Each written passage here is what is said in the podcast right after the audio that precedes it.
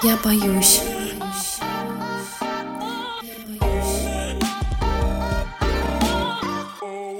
Всем привет! Это подкаст «Я боюсь». Меня зовут Кирилл.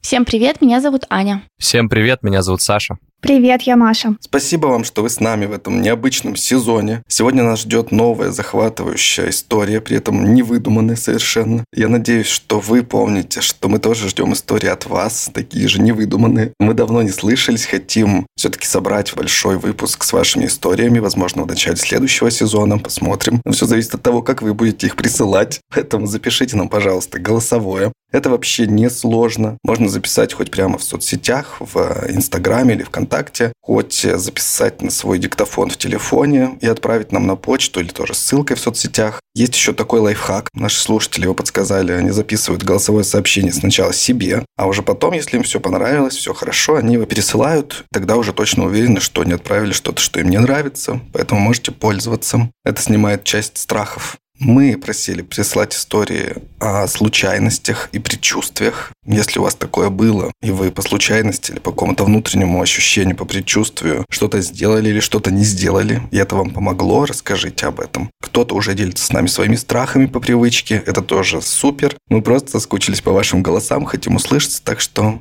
Присылайте. Мы к нашим слушателям бережны. Стараемся все лишнее вырезать. Так что не волнуйтесь, присылайте ваши сообщения, мы их ждем. Сегодняшний выпуск, кстати, выходит при поддержке сервиса Ясно. Это сервис подбора и видеоконсультаций с психологами. Вы знаете, что наша любимая фраза в выпусках, которые раньше затрагивали какие-то психологические темы, личностные проблемы, все, на что сложно дать простой ответ, обратитесь к специалисту. Да, и это действительно важно, потому что над какими-то страхами там, тревогами, проблемами можно посмеяться в подкасте, обсудить с друзьями, и этого достаточно. Но есть такие ситуации, когда проработка запроса со специалистом, психотерапевтом, лучше такие вопросы не игнорировать. Я могу рассказать про свой опыт, он у меня небольшой. Я, конечно, тормоз до последнего тяну часто, если меня что-то беспокоит, но в начале лета у меня было такое состояние, меня просто догоняло старыми загонами, новой реальностью, и все вместе, в общем, так сложилось, что мне просто нужно было с кем-то поговорить, как часто говорят, об кого кого-то подумать. И у меня было три сессии с психологом, и они меня тогда действительно очень поддержали, не дали мне свалиться в какую-то жертвенность, в трагедию и так далее. Психолога тогда я искала не через ясно, и в итоге решила с тем психологом не продолжать работать, но это была чисто моя внутренняя причина. Но именно во время тех сессий я убедилась, что терапия работает, даже на таком маленьком отрезке времени, и у меня в планах вернуться в терапию и найти все-таки своего специалиста. Что для меня важно? В Ясно психологи подбираются индивидуально под запрос клиента, на основании заполненной анкеты. И по статистике 75% пользователей сервиса находят своего терапевта с первого раза. То, что сессии проводятся по видеосвязи на сайте сервиса или в приложении, то есть проходить консультации можно через любое устройство из любого места. Главное, чтобы вам было комфортно говорить, никто вам не мешал, что сейчас, собственно, очень удобно, да, с учетом того, что многие находятся в каких-то переездах, разъездах и так далее. Что для меня, например, еще важно, я очень трепетно отношусь, думаю, как и многие, к конфиденциальности и к приватности, и ясно гарантирует это, консультации не записываются, все сказанное на сессии остается между вами и вашим психологом. В Ясно вообще соблюдены все нюансы терапевтических отношений, потому что сервис, собственно, психологами и создан. Там даже есть этический комитет. Это очень круто. Ну и мне кажется, что вполне доступная цена, 50-минутная сессия стоит 2850 рублей. Мне кажется, это вполне адекватная цена, особенно в сравнении с другими вариантами, когда ты ищешь психолога, например, не через сервис, бывает намного более высокие цены. Вообще, сама вот эта функция подбора психотерапевта, мне кажется, это очень круто. Я уже когда-то рассказывал в подкасте, что у меня тоже был небольшой опыт психотерапии, и тогда, к сожалению, ясно еще не существовало. Я, конечно же, тоже дотянул до последнего, в том числе потому, что просто не знал, как вообще выбрать из всех, как проверить, что спросить вот у специалиста, как вообще разобраться, к кому нужно обратиться. В итоге я выбирал психотерапевта самый тяжелый для себя момент. Мне казалось, что это вообще очень трудно сделать. Я вообще ничего не мог делать. А уж тем более кого-то еще искать, заниматься такими вещами, которых ты себя еще сам отговариваешь. В общем, это было ужасно трудно. А здесь получается, что ты просто на сайте отвечаешь отвечаешь на несколько вопросов, причем эти вопросы тоже составляли специалисты, и по результатам этой анкеты небольшой тебе сразу рекомендуют проверенных психологов. Ты можешь быть уверен при этом, что они профессионалы, что они прошли через серьезный отбор. С нами сервис ясно поделился цифрами, и всего только 17% специалистов проходят вот этот внутренний отбор для того, чтобы работать на площадке. Еще вы можете обратиться там же в службу поддержки для ручного подбора. Там тоже работают психологи. Вам, если необходимо, объяснят разницу в подходах, помогут подобрать специалиста даже под какой-то специфический ваш персональный запрос в ручном режиме, скажем так, во всем помогут, подскажут и подберут психолога, который вам нужен. Это, конечно, все равно не исключает, что человек, может быть, просто в силу личной симпатии или там антипатии вам подойдет или не подойдет. Но я при этом понимаю, что, например, мне было бы легче в какой-то момент отказаться от специалиста онлайн, чем вот глядя в глаза. У меня была такая ситуация, когда я долго-долго еще проходила несколько сессий, просто понимая, что мне уже этот человек не подходит. Господи, Кирилл.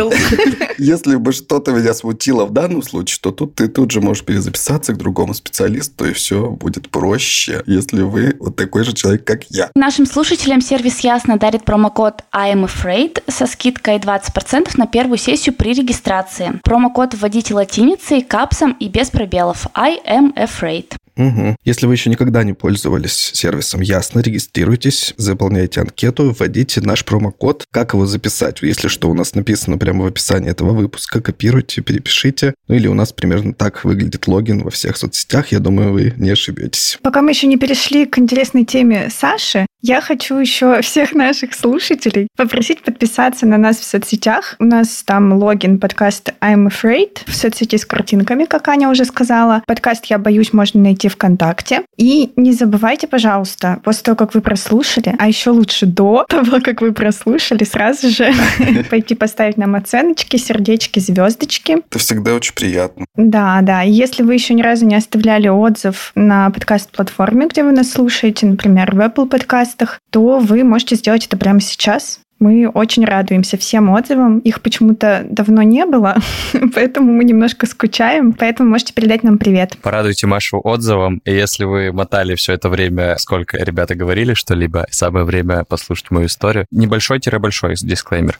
Мы э, не могли записать этот выпуск очень долго в силу разных причин, в которых по большей части виноват я. Нашим бустаньерам и бустаньеркам обязательно расскажу о том, что со мной происходит сейчас. Если вы хотите тоже знать, что со мной сейчас происходит. Интрига. По нашим рекомендациям э, есть ссылка на Бусти или на Patreon вроде бы тоже есть. Если вы хотите услышать выпуск раньше, услышать о том, что происходит прямо сейчас в моей жизни, скорее подписывайтесь, скорее всего, уже история о том, что со мной происходит, есть там. Мы долго не могли записать этот выпуск, хотя, когда я узнал, что я буду хостом, я примерно понимал, какую историю я хочу рассказать. Эта история связана со мной таким образом, что я начинал смотреть сериал, и это был первый сериал вообще в моей жизни, в который я посмотрел 15 минут и выключил. Та история, которая там рассказана, и как она была там показана, меня просто повергла в шок небольшой. Может быть, это стечение обстоятельств моего состояния тогда. В общем, мы с женой сели его смотреть, через 15 минут мы его выключили. Ну, что ты какой счастливчик в первый раз такой случилось. Не, в смысле, просто там совокупность факторов такая, что у сериала очень высокий рейтинг, 9,3, очень большие, хорошие отзывы. В то время я еще пользовался Netflix, и Netflix мне его ссовал постоянно. И я думал, типа, надо посмотреть. Мы сели смотреть, посмотрели 15 минут и выключили. Не потому что плохо снят, не выдержали, потому что первые 15 минут первой серии поняли, что мы не хотим это смотреть, потому что это какая-то тотальная несправедливость и какой-то перегруз. Сериал называется «Когда они нас увидят».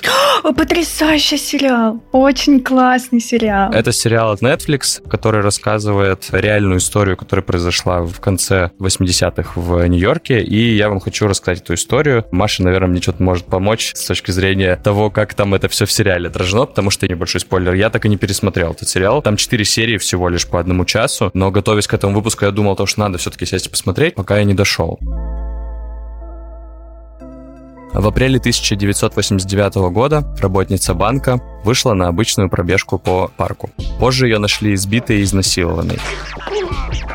В тот вечер в парке дебоширили банда темнокожих подростков. Они кидались камнями в автомобили, совершали несколько краж, в целом вели себя очень агрессивно по отношению к окружающим. Еще до рассвета полиция смогла задержать и допросить пятерых подростков в возрасте от 14 до 16 лет, и после им было выдвинуто обвинение, и история приобрела совершенно непредсказуемый оборот. Пятеро чернокожих и латиноамериканских молодых людей были осуждены за нападение на женщину.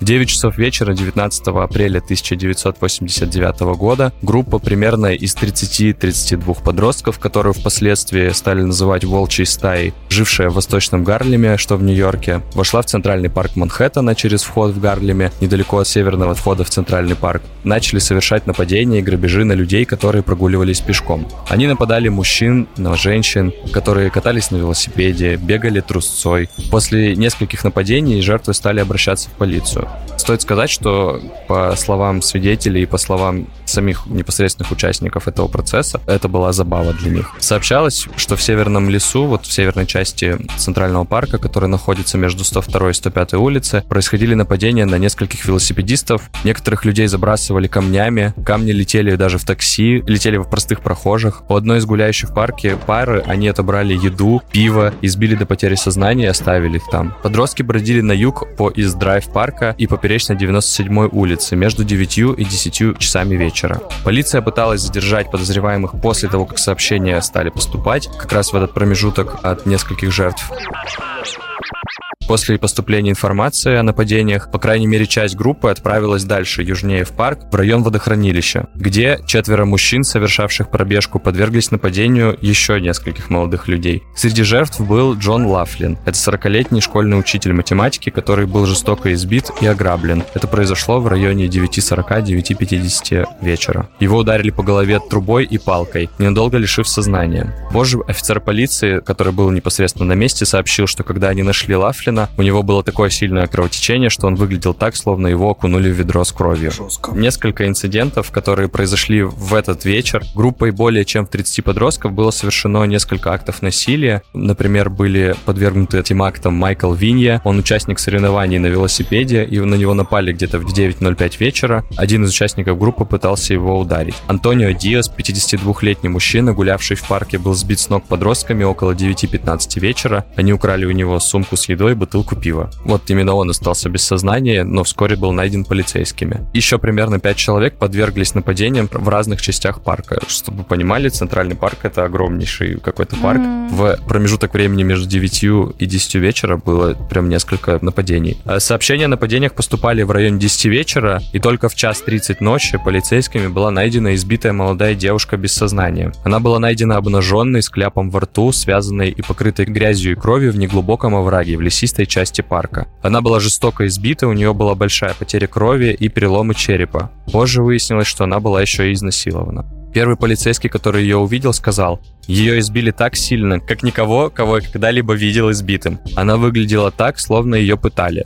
Ее оттащили на север примерно на 100 метров от асфальтированной дорожки, по которой обычно прогуливаются или бегают бегуны. След ее ног волочился по траве и был отражен так четко, что его можно было фотографировать. На траве не было никаких следов многочисленных преступников. После ее обнаружения полиция усилила поиски подозреваемых в этом парке, при этом параллельно устанавливая личность бегуньи. Забегая вперед, скажу, что личность была установлена примерно через 24 часа. Немножко еще расскажу о ее состоянии. Она была так тяжело ранена, что по итогу лежала в коме около около 12 дней. У нее была сильная гипотермия, серьезное повреждение головного мозга, тяжелый геморрагический шок, потеря 80% крови внутреннее кровотечение. Ее череп был проломлен так сильно, что ее левый глаз был выбит из глазницы, которая, в свою очередь, была проломлена в 21 месте. И также у нее был перелом лица. В течение нескольких минут после поступления сообщения о нападениях полицейские начали хватать случайных прохожих и людей из группы подростков, которая в рассыпную убегала из парка. Всего было задержано около 15 молодых человек, которые были доставлены в полицейский участок. Это были подростки от 11 до 16 лет. Уже в полицейском участке часть департамента полиции хотели отпустить основную часть мальчиков, ведь большинство из них были детьми и несовершеннолетними. В Америке уголовная ответственность и различные различные законы распространяются на детей, которым уже 16 лет. До 16 лет это считаются несовершенные летние дети. Некоторая часть департамента настояла на том, что, цитата, «это не дети, это звери. Их нужно допросить и получить как можно больше информации любой ценой». Среди этих детей были 14-летний Кевин Ричардсон, 14-летний Рейдман Сантана. Они были первыми, кого задержала полиция после того, как начали поступать сообщения о запугивающем поведении в парке.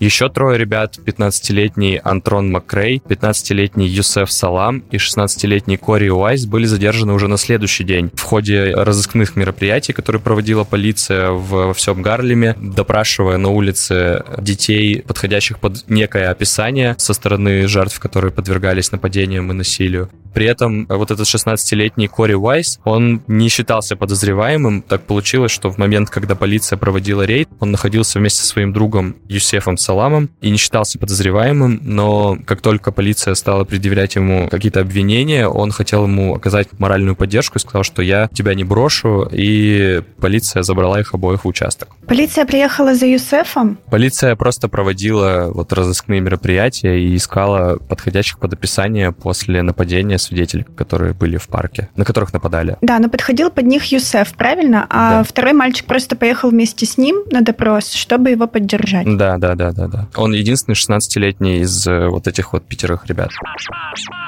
Ребят заводили в разные комнаты, где их допрашивали полицейскими. Естественно, это происходило с применением силы и психологического давления. Основное их обвинение и расследование велось в отношении нападения на женщину-бегунью. То есть у них не было притязаний на обвинения в других преступлениях. Основное их интересовало нападение на женщину. Полицейские, избивая и психологически надавливали на них, задавая вопросы по типу «Ты избивал людей в парке?» «Нет?» «А «Почему все, кроме тебя, избивали?» «Ты при этом просто так стоял?» Или, например, «Ты уже такой взрослый, сформировавшийся мужчина, тебя потянуло на женщин постарше?» Один из мальчиков позже рассказывал. Я слышал, как они избивали Кори Уайза в соседней комнате. Приходили, смотрели и говорили, ты понимаешь, что ты следующий? Страх заставлял меня действительно почувствовать, что я не смогу отсюда выбраться. Это тоже цитата. Когда нас арестовали, полиция лишила нас воды и питья и сна более чем на 24 часа.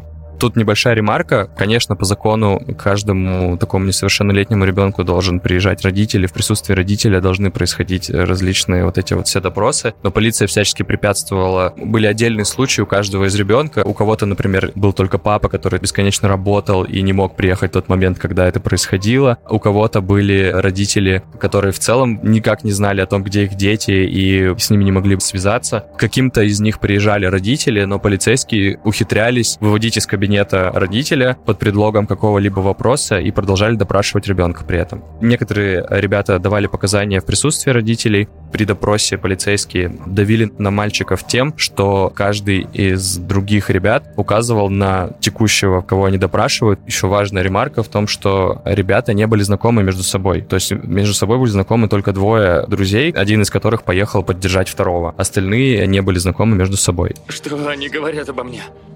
Они даже меня не знают. Они много чего говорят. Ты участвовал. Вот что они говорят. Это сделал Рэй, вот что они говорят.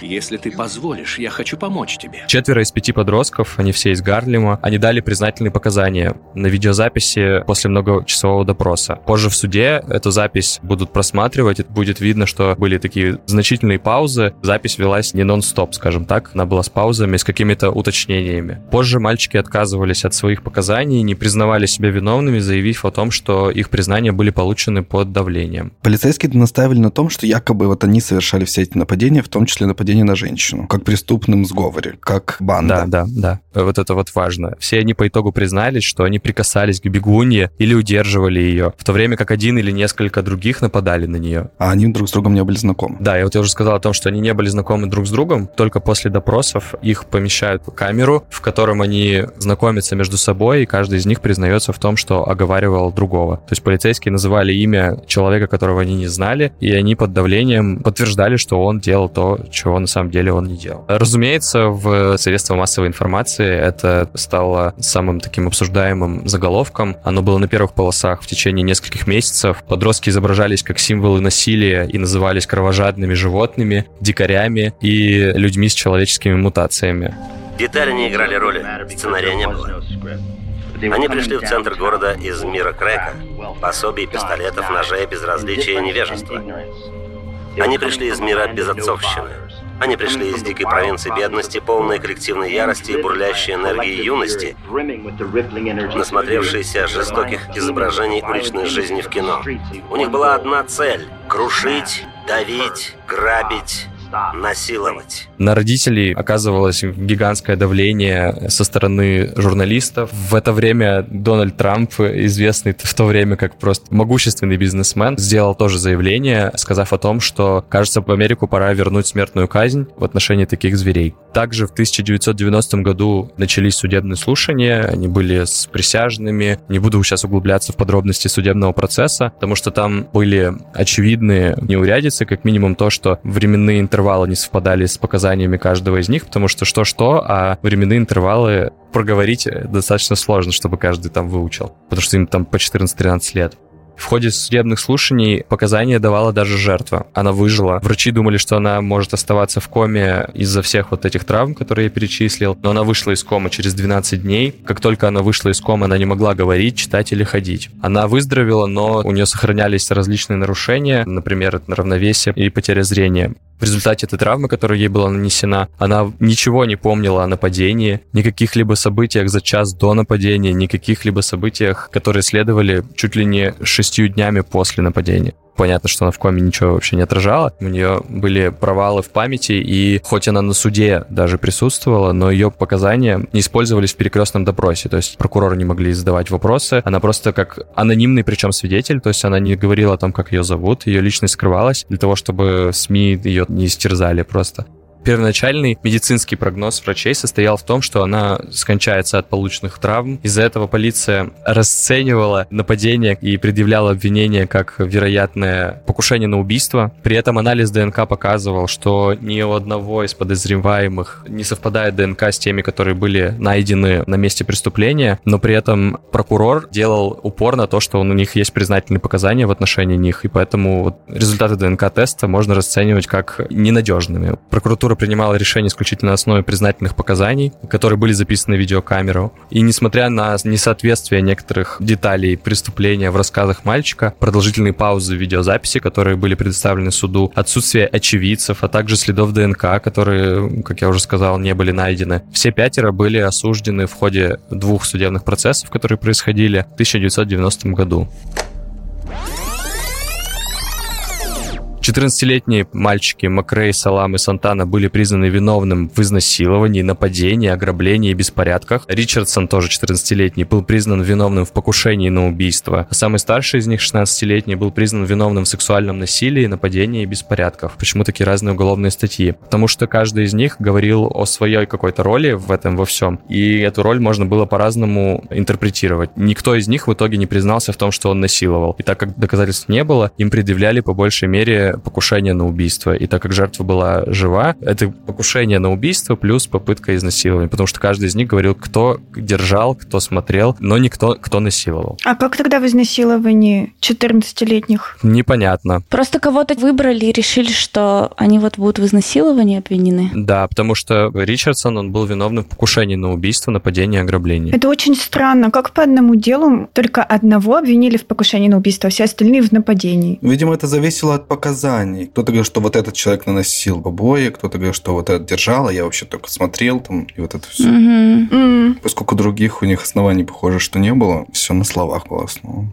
Саш, а это был суд присяжных? Да, с присяжными, да. Серьезно, присяжные 12 человек Первоначальный обвинили? суд присяжных был, причем я читал о том, что там было четыре белых человека, четыре афроамериканцев и двое, по-моему, американцев азиатского происхождения. То есть для присяжных даже вот эта расовая дискриминация типа не должна была работать, но в отношении них применили обвинительный приговор. Четверо самых младших из пяти отсидели от 6 до 7 лет в исправительных учреждениях для несовершеннолетних. Ричардсон, Салам и Сантана, они при этом получали образование в исправительном учреждении. Каждый из них получил степень бакалавра. И в течение этого периода каждый из пятерых продолжал настаивать на своей невиновности в изнасиловании, в нападении. И в том числе на различных слушаниях в комиссиях по условно-досрочному освобождению. Но они не приводили ни к какому результату. При этом они признавали, что были свидетелями или участвовали в других правонарушениях в парке, которые тоже происходили в этот вечер. Сколько каждый из них отсидел в тюрьме? Юсеф Салам отсидел 6 лет и 8 месяцев в заключении для совершеннолетних с 1990 по 96 год. Был освобожден условно-досрочно. Реймонд Сантана отсидел 6 лет и 8 месяцев в заключении для несовершеннолетних с 90 по 96 год. Тоже был освобожден условно-досрочно. Кевин Ричардсон отсидел 7 лет в заключении для несовершеннолетних с 1990 по 1997 год и был освобожден условно-досрочно. Антрон Макрей был приговорен к 5 годам лишения свободы. Он просидел 6 лет и был освобожден условно-досрочно. Самый старший из них, Кори Уайс, которому было 16 лет, это, напомню, тот парень, который поехал помочь своему другу, он был приговорен к 15 годам тюремного заключения Ого. за сексуальное насилие, нападение и беспорядки. В общей сложности он отсидел 13 лет и 8 месяцев в нескольких тюрьмах. В четырех тюрьмах он находился. Ему пришлось все время своего срока сидеть в тюрьмах для взрослых. Он сталкивался с огромным количеством негатива и насилия. Не буду говорить о том, как в тюрьме относятся к людям, которые осуждены по этой статье. Он просил о переводе в другую тюрьму, либо просил, чтобы его оставляли в изоляции на длительное время. Последним местом его пребывания стало исправительное учреждение штата Оберн в 2001 году. И в этой тюрьме Кори Вайс познакомился с неким Матиасом Рейсом. Про Матиаса Рейса. В 2001 году осужденный серийный насильник и убийца Матиас Рейс отбывал пожизненное заключение в тюрьме Оберн. Его никогда не подозревали в нападении в Центральном парке, хотя в это время он был на свободе. И в 2001 году, когда они познакомились с Кори Уайзом в одной тюрьме, он сообщил сотруднику исправительного учреждения о том, что это он изнасиловал эту бегунью и признался в вот этих всех обвинениях, которые были в отношении мальчиков. И в 2002 году он в том числе сообщил властям о том, что в ночь на 19 апреля апреля именно он нападал и изнасиловал бегунью. И на момент нападения ему было 17 лет. Он сказал, что совершил его в одиночку. Она пробежала мимо. Увидел ее фигуру. Я подбежал сзади и ударил ее по голове. Но она была в сознании. Чем вы пользовались при нападении? Веткой от дерева. Очень большой. И считается, что Матиас Рейес изнасиловал другую женщину в том же районе парка несколькими днями ранее, 17 апреля, за два дня до нападения. И первоначально дело о бегуне, о котором я рассказываю, оно, как я уже сказал, расследовалось как покушение на убийство. А 17 апреля было расследование в отношении Матиаса Рейса, которое было расследование как изнасилование. И поэтому то преступление, которое было совершено 17 апреля, оно расценивалось как изнасилование, и анализы ДНК, которые участвовали в расследовании того изнасилования, не участвовали в расследовании, которое произошло 19 апреля. Как бы, грубо говоря, на простом языке баночка была в другом помещении, и поэтому она не участвовала ни в каком расследовании. Ну да, но у них, наверное, базы тогда еще не было единой. Что там, 89 год? База появилась только в 94 году, и в 94 году они там могли сравнивать что-либо. Признание Рейса происходило после того, как истек уже срок давности расследования в отношении мальчиков, и пятеро из них уже отбыли свои наказания. Позже Матиас Рейс сказал о том, что «Я знаю, что людям трудно понять спустя 12 лет, почему человек на самом деле взял за себя ответственность за преступление. Сначала я боялся, но в конце концов я почувствовал, что это определенно правильный поступок». Ты сказал, их же всего пятеро. Да. А, и уже пятеро отбыли отбыли к тому моменту свое наказание? Вот этого парня, который с ним познакомился, его тоже уже выпустили? Да, в 2002 году. После отбытия приговоров в сумме от 6 до 13 лет за то, что тогдашний мэр Нью-Йорка назвал преступлением века, новые доказательства ДНК и признание вот этого человека доказали, что осужденный насильник был истинным преступником, и он действовал в одиночку, и обвинения были сняты против уже мужчин, а не мальчиков. И 19 декабря 2002 года судья Верховного суда Нью-Йорка отменил приговоры, что в целом особо ни на что уже не влияло. И в этом же году все ответчики подали в суд на штат Нью-Йорк за злонамеренное судебное преследование, расовую дискриминацию и эмоциональные расстройства. Спустя 10 почти лет Нью-Йорк удовлетворил иск на сумму около 41 миллиона долларов. Позже ребята комментировали тезис про то, что никакие деньги не могли вернуть то время потерянную для нас жизнь про жертву немножко. В 2003 году, через год после того, как были показания, она раскрыла свою личность. Это была Триша Мейли. Она написала книгу, которая называется «Я бегунья из Центрального парка. История надежды и возможностей». Она вернулась к работе через 8 э, месяцев после нападения и сейчас работает мотивационным спикером. Ничего себе. Мейли пробыла в коме суммарно около 12 дней. Я уже сказал, что у нее были серьезнейшие травмы, несовместимые с жизнью, но ей удалось выжить, как пишут в том источнике, в котором которым я искал информацию, она все еще занимается бегом. Еще небольшие ремарки. Мужчины после уже освобождения говорили о том, что да, они под давлением ложно признались, хотя они были не виноваты.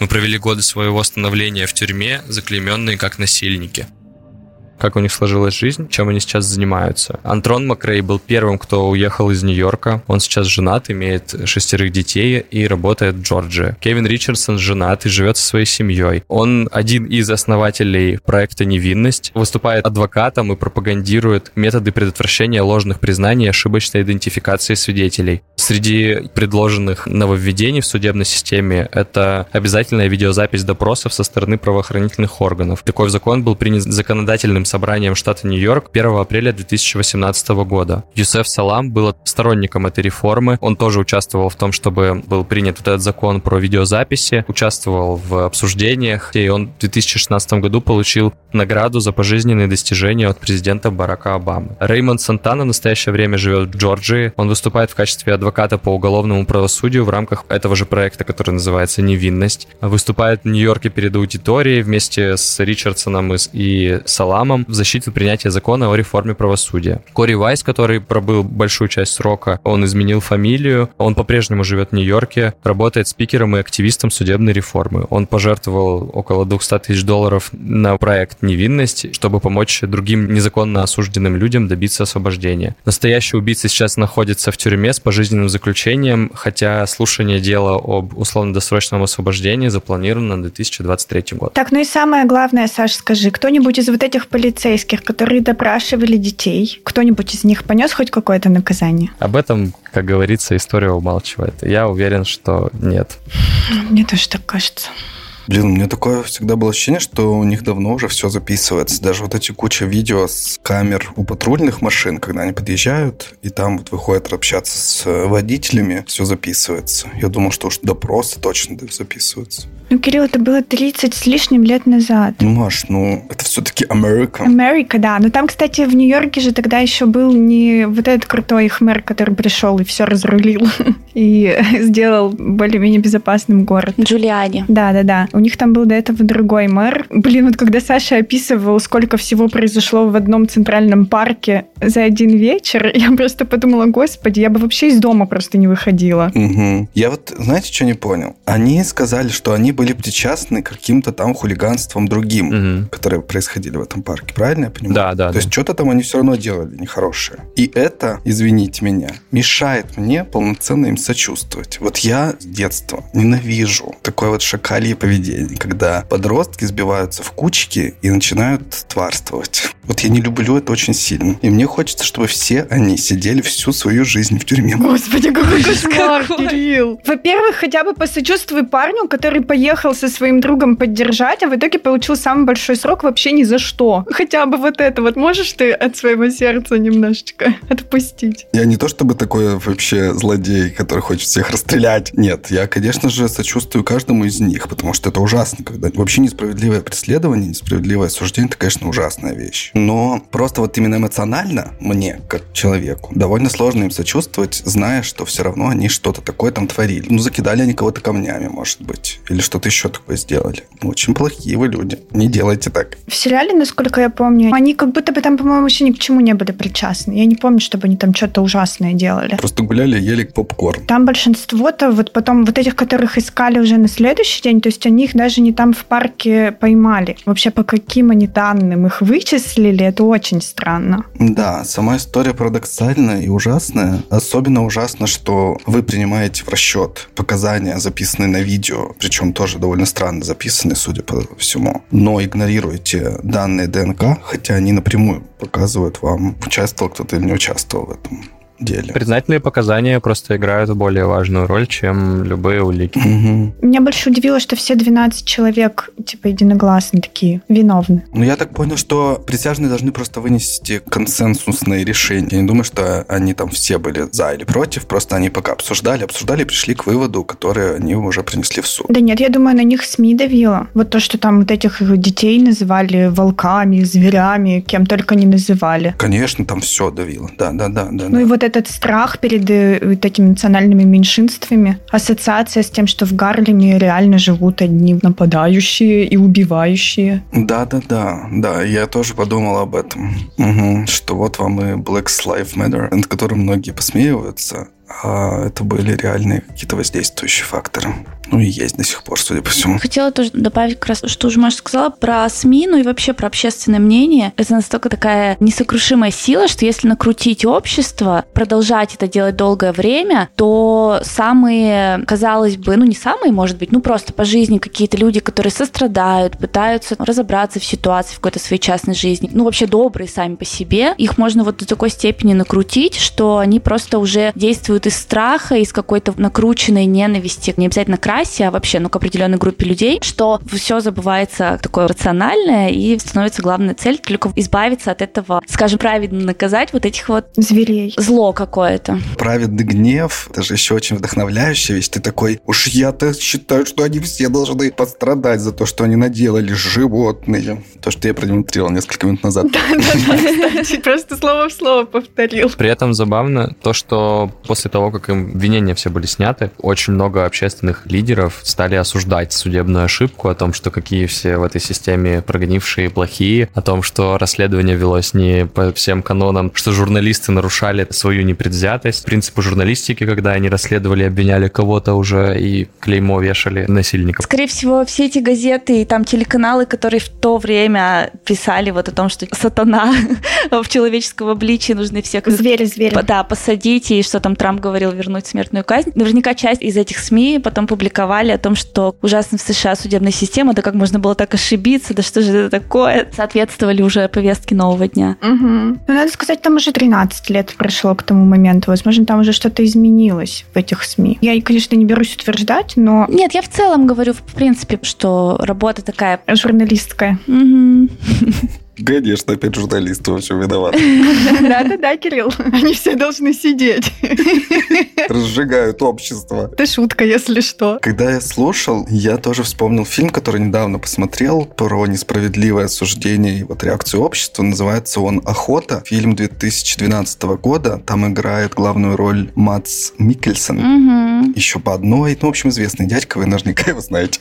И, в общем, он там играет 42-летнего воспитателя в детском саду саду. Он живет свою жизнь, пытается наладить отношения с сыном-подростком. В общем, как-то у него только-только вот складывается более-менее какая-то жизнь понятная. Тут случается просто череда случайностей, и маленькая девочка, дочка его лучшего друга, говорит, что он якобы совершал с ней действия сексуального характера. Этого не было, но она, обидевшись на него, что-то он ей не уделил должного внимания, плюс до этого там так получилось, что ее старший брат каким-то своим другом показали какое-то видео сексуального характера, и вот у нее как-то все это в голове смешалось, и она что-то такое случайно сказала, потом сама mm-hmm. же испугалась этого, потому что реакция других людей была очень эмоциональная и пугающая. И, в общем-то, вообще замолчала, не стала ничего говорить, и там началось внутреннее напряжение во всем обществе. Естественно, его сразу отстранили от работы с детьми, что как бы вообще-то логично, если ты такое сообщение получаешь от ребенка, ну как ты еще можешь по-другому действовать. Плюс это небольшой городок, естественно, все общество сразу тоже на него ополчилось, никто с ним не разговаривает, ему запретили приходить приходить в местный там торговый центр. У него были попытки нападения на его дом, убили его собаку. И, в общем, довольно жесткое отношение к нему, хотя еще только шло расследование. Вот этот фильм показывает то, как реакция общества да, на какие-то такие вещи, непроверенные, неоднозначные, еще пока не завершенное расследование, какое оно может быть жесткой. И фильм, на самом деле, заканчивается тоже совсем не позитивно, хотя его оправдывают, все там как-то выходит на круги своя, он даже мирится с этим своим лучшим другом, дочь которого была замешана в этой истории. Но финал фильма, честно говоря, дает понять, что ничего не закончилось, и общество не успокоилось, и не похоже, что никто не хочет до конца разобраться, вот как все себе представили эту картину, так и остались при своем мнении. Если интересно, посмотрите, если не забуду, оставлю ссылку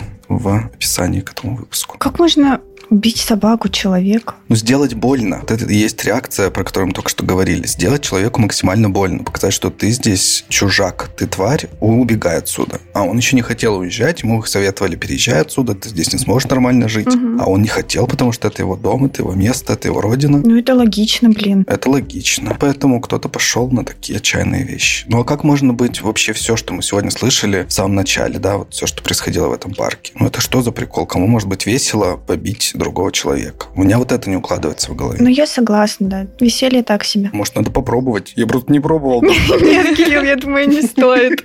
Полезный подкаст вообще, научит правильному. Да, Кирилл, давай мы сейчас вот всем скажем, что не надо пробовать. Да, естественно, это я просто шучу. Пытаюсь как-то разрядить обстановку и уйти от темы. Я теперь понял, почему Саша не выдержал этот сериал. Мне кажется, это реально жестко. Там в первые 15 минут первой серии не сильно много что-то происходит. Там просто показывают процесс допроса. Он достаточно ярко очень показывает то отношение, когда вот эти полненькие полицейские с усами начинают бить парней 14-летних по голове. Фэтшейминг, Саша. Ну, Ну, в смысле, что они мощные, а там маленькие еще дети, можно сказать. да, они не супер, типа, маленькие, прям не совсем там вообще, но методы, вот это меня шокировало. Сцена, я не буду спойлерить всем там, но это просто первые три минуты там происходит. Понятно, что там это сериал, там есть художественный вымысел какой-то, но как только они начинают хватать детей в парке, один коп валит ребенка на землю, снимает шлем и шлемом по башке ему вот так вот бьет, чтобы его отключить. Ну, то есть вот такие вещи. И это все происходит в первые 15 минут, и как только э, сцена с допросами заканчивается, ну, точнее, в процессе сцены допросов мы просто выключили сериал, потому что, типа, это было жестко как-то слишком. Но я собираюсь досмотреть, потому что я даже когда готовился, немножко еще решил рецензии почитать, чтобы, ну, просто мне интересно было, почему 9,3 вообще. Понятно, для IMDb, где Америка и повестка, она играет важную роль, но интересно все равно посмотреть, конечно. Присоединяйтесь к просмотру. В кино бы здесь, наверное, появился какой-нибудь добросовестный детектив, который бы стал выискивать, что-то искать, а в реальности, прикиньте, люди сели на 15 лет. Мгм. 13. Ну, 13. Ну, ты просто садишься подростком в тюрьму, проходишь через всякую жесть, выходишь уже старым человеком. Надо сказать, что они все-таки, я так понимаю, никто из них не пошел по наклонной, а они стали там правозащитниками, да, семьянинами. Да. Теперь что-то хорошее делают для общества. Что интересно, потому что, скорее всего, они, в принципе, там, может быть, не из самых благополучных семей, но это уж я домысливаю. Плюс ужасы тюрьмы, когда ты формируешься, по сути, как личность, ты находишься в таком месте. Плюс все те же СМИ, когда они вышли, я думаю, тоже набрасывались, будь здоров. Да, то есть такое давление постоянное, начиная с подросткового возраста, разное физическое и моральное, и всякое-всякое, но все равно они что-то хорошее делают, очень хорошее дело, поэтому это, конечно, нечто хорошее и позитивное в этой истории. Вау. Спасибо, Саш, тебе большое за эту историю. Было интересно и жутко. Обязательно посмотри сериал, он крутой. Да, надо посмотреть. Я боюсь.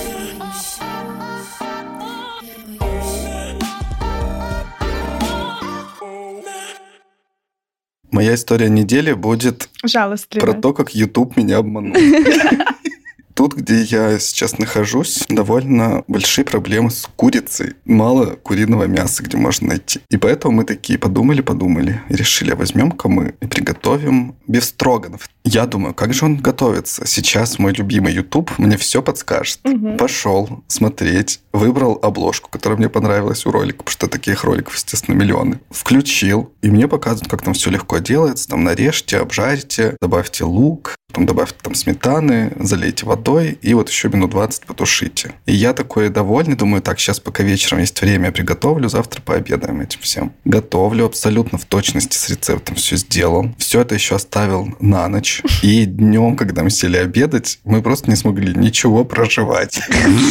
Потому что мясо было абсолютно резиновое, не готовое. YouTube меня обманул, потому что потом, когда мы еще часа три подержали это все на сковороде и на огне, оно стало нормальным, блюдо доготовилось. Офигеть. А мне обещали, что я все это сделаю за 20-40 минут. Кирилл, это называется не YouTube тебя обманул, а это монтаж. Так он не говорил, сколько времени нужно держать. Он говорит, вот это все делаем. Потом говорит, ну сейчас еще минут 20 это все постоит на плите, и все, можно снимать. Я все так и сделал. Не доверяйте Ютубу, несмотря ни на что. Несмотря на то, сколько доброго и хорошего он сделал для вас. В итоге, когда мы все это доготовили в течение нескольких часов еще, было отлично. Это уже был ужин, и было очень вкусно, потому что все голодные. У меня есть дурацкая абсолютно история недели про мой дурацкий страх и про новые грани в отношениях даже спустя 10 лет. Супер. Я недавно узнала случайно, что мой муж... Блин, это очень странная интимная история, ребята, извините. Рома тоже прости, пожалуйста, за это. Мой муж, когда ходит в душ, закрывается, хотя мы дома вдвоем. Я говорю, а ты зачем закрываешься? Ужас. Чего ты боишься? Он говорит, ну я всегда закрываюсь. Я говорю, не закрываюсь, если я один дома. Я говорю, это странно и нелогично. Я, наоборот, закрываюсь, когда я одна дома. Или если я, например, с тобой вдвоем, но ты очень увлеченно в наушниках играешь в компьютерную игру, я тоже закрываюсь. А так вот, если мы просто вдвоем дома, то я не закрываюсь. Он говорит, интересно, а почему ты закрываешься, типа, когда ты одна и когда я играю? Я говорю, ну, вот смотри, если вдруг придет убийца, а у меня открыта дверь, естественно, он же сразу сначала в ванную пойдет, потому что сначала ванная, а потом уже только комната. Естественно, меня первую убьют, а я беззащитна абсолютно. Но я после этого вспомнила еще одну историю, как Рома открыл какому-то пьяному мужику дверь, хотя он там звал какую-то Галю или Валю, непонятно вообще. А он просто открыл ему дверь. Поэтому я думаю, что мне теперь надо закрываться в любом случае. На всякий случай, да, Маш, лучше закрывайся. Надо просто, можешь закрываться и не задавать вопросов, зачем ты закрываешься. Да, я больше не буду. Самое смешное было то, что он на меня так посмотрел сочувственно, говорит, боже мой, сколько же в этой голове всякого. Маш, сервис подбора видеоконсультаций с психологом ясно. Это интеграция для тебя. Мне нужен сервис подбора охранника. Воспользуйся промокодом в описании подкаста. Да, придется, видимо, мне воспользоваться, потому что в моей голове действительно много всякого дерьма. Маш, мы можем с тобой на парную сессию пойти, потому что у меня случилась здесь какая-то странная вещь. Я захожу здесь у нас вот в новом месте, где мы живем, душевой поддон. Угу. И он с двух сторон закрывается шторками. То есть я не могу туда заходить, когда они закрыты открыты. Мне хочется их раздернуть сразу. Мне кажется, что там кто-то сидит все время. У меня никогда такого не было. Я вообще не страдал подобными вещами. А тут я захожу, и я понимаю, что у меня уже на уровне автоматизма, что я их раздергиваю, потому что просто меня угнетает, что они закрыты, и там кто-то сидит. Паучара огромный, с ножом. Ну вот не исключено. Это еще в лучшем случае, Маш. Кирилл, я тебя очень хорошо понимаю. У меня очень много всяких вот таких штук. Поэтому все, идем с тобой на сессию к психологу. По ссылке в описании. Да, но нам придется с тобой, Кирилл, на много сессий видимо, сходить. Пока мы все вот эти вот дебильные страхи вытащим из себя. Ох, Похоже. Спасибо большое вам, что вы дослушали этот выпуск до конца. Не забывайте, пожалуйста, подписываться там, где вы слушаете подкасты. Все ссылки есть в описании. Не забывайте, что мы ждем вашей истории. Сейчас как раз хорошее время, чтобы ее записать, пока вы не забыли об этом. Благодарим нашего звукорежиссера Семена Бросалина, который собрал этот выпуск. Благодарим Машу, которая редактировала этот выпуск. И услышимся через неделю в коротком выпуске, а еще через одну в большом. Пока-пока. Всем пока. Спасибо. Пока-пока всем. Спасибо, Саша, спасибо всем. Всем пока, спасибо, пока. Пока-пока. Пожалуйста, приходите еще. Please welcome.